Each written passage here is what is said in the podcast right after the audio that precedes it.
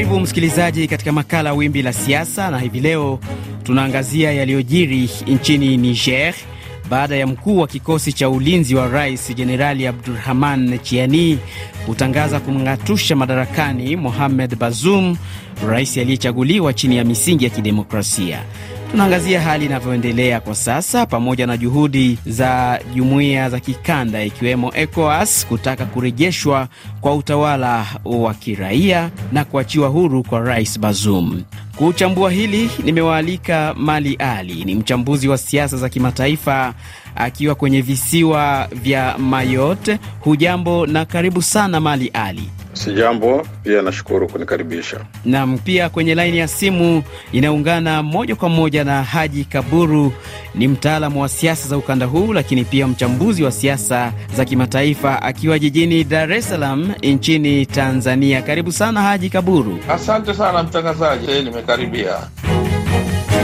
Nam, kwa kuanza kabisa, Mali Ali, unazungumzia vipi hali ya mapinduzi ni yataje mapya nchini Niger, mapya baada ya kule Mali tumeshuhudia pia Burkina Faso na Guini? Kwa kweli mi na imani kwamba mapinduzi ya juzi hapa ya nchini Niger ni, ni mapinduzi ambayo yametokea katika hali jumla ya usalama mdogo ambao una unaathiriwa na vikundi vya ugaidi katika eneo la Sahel.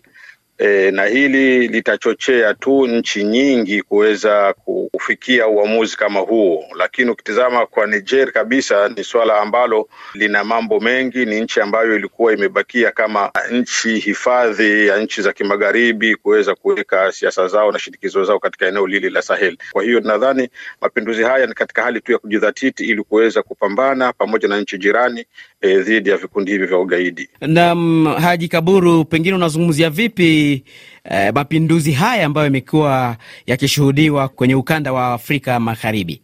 Ah, kwa kweli kwenye ukanda wa Afrika Magharibi ni mapinduzi ambayo yanaendeleza wimbi baya la kuondoa serikali ambazo zimechaguliwa kihalali na kwa kidemokrasia na kuingiza wanajeshi ambao eh, mimi sioni kama wao wana, wanaweza kuendesha nchi.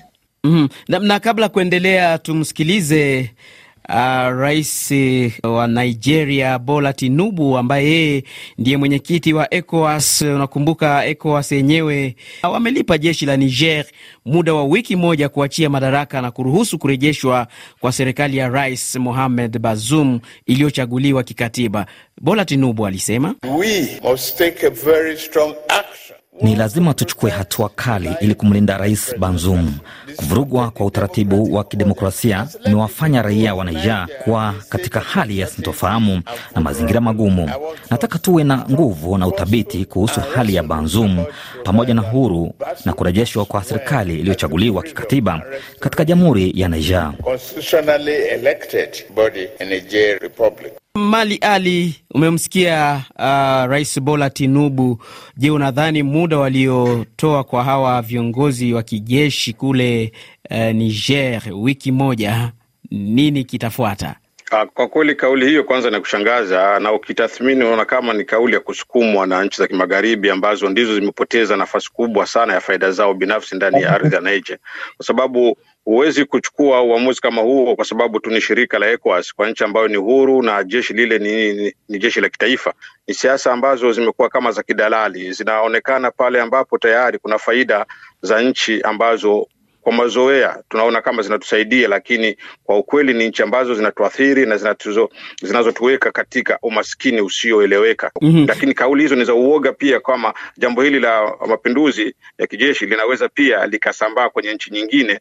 Na Mali alishikilia hapo hapo, nije kwako Haji Kaburu, unazungumzia vipi kauli ambazo zimekuwa zikitolewa kwamba mapinduzi haya yanatokana hasa zaidi na sera ama mfumo mpya wa kutaka kupinga ukoloni mamboleo kutoka nchi za magharibi. Inawezekana ikawa ni sababu ambayo inayopelekea hilo jambo kutekelezwa, kwa sababu sasa hivi kwa karibuni kumetokea wimbi jipya la siasa ambazo zinatoa Afrika katika masala ya, ya kutegemea sana magharibi na hivyo kufanya watu waanze kujihisi wa, wa nchi zianze kujihisi kwamba zinaweza zikajiendesha nje ya mfumo wa kidemokrasia ambao umekuwa umeletwa kwetu na na nchi za magharibi. Kwa hiyo hapa ni mwanzo kwa kuvunjika au ku, kuondoa uh, ukoloni mamboleo ambao ulikuwa unatugandamiza Waafrika katika mambo ya uchumi ya kisiasa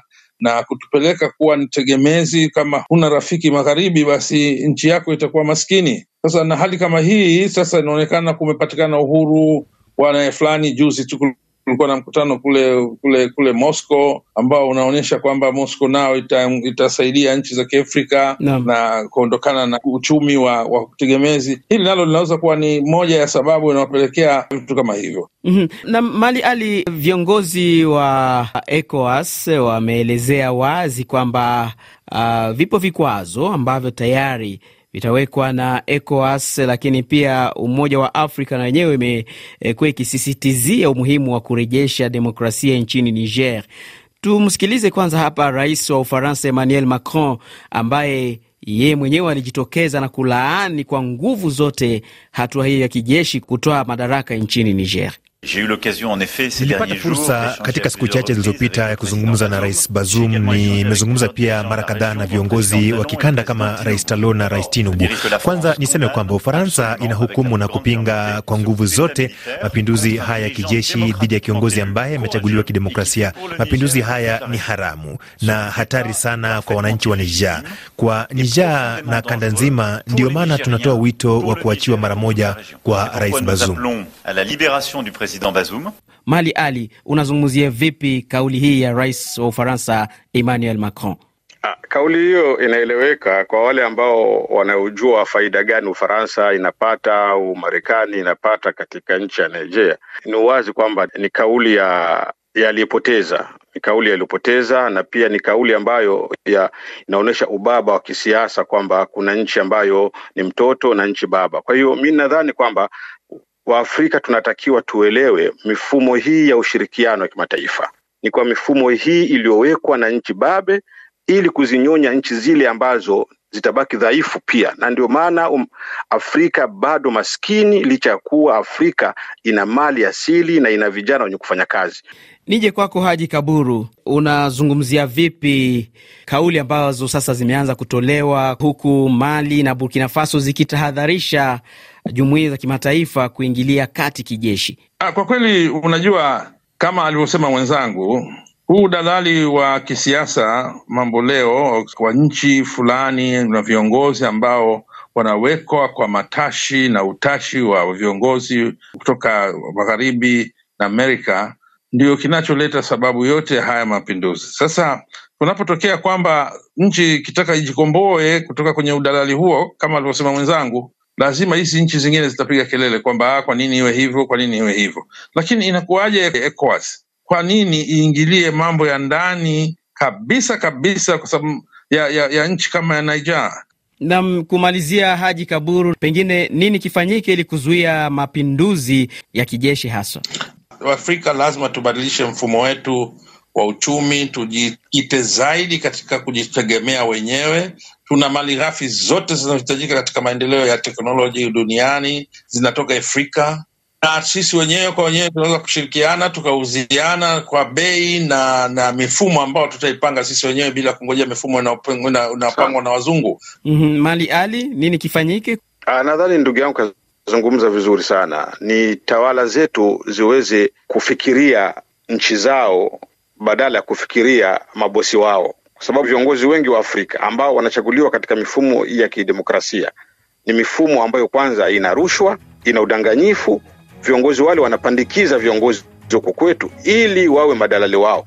Nam ni kushukuruni sana Haji Kaburu ukiwa jijini Dar es Salaam nchini Tanzania. Asante sana. Nashukuru sana nam. Lakini pia asante sana Mali Ali, nikumbushe kuwa wewe ni mchambuzi wa siasa za kimataifa ukiwa kwenye visiwa vya Mayote. Asante sana. Pia nami nakushukuru, asante sana kwa kipindi hichi. Nam msikilizaji, hivi ndivyo tunafikia tamati ya makala ya Wimbi la Siasa hivi leo. Naitwa Ruben Lukumbuka, asante sana na kwa heri kutoka Nairobi.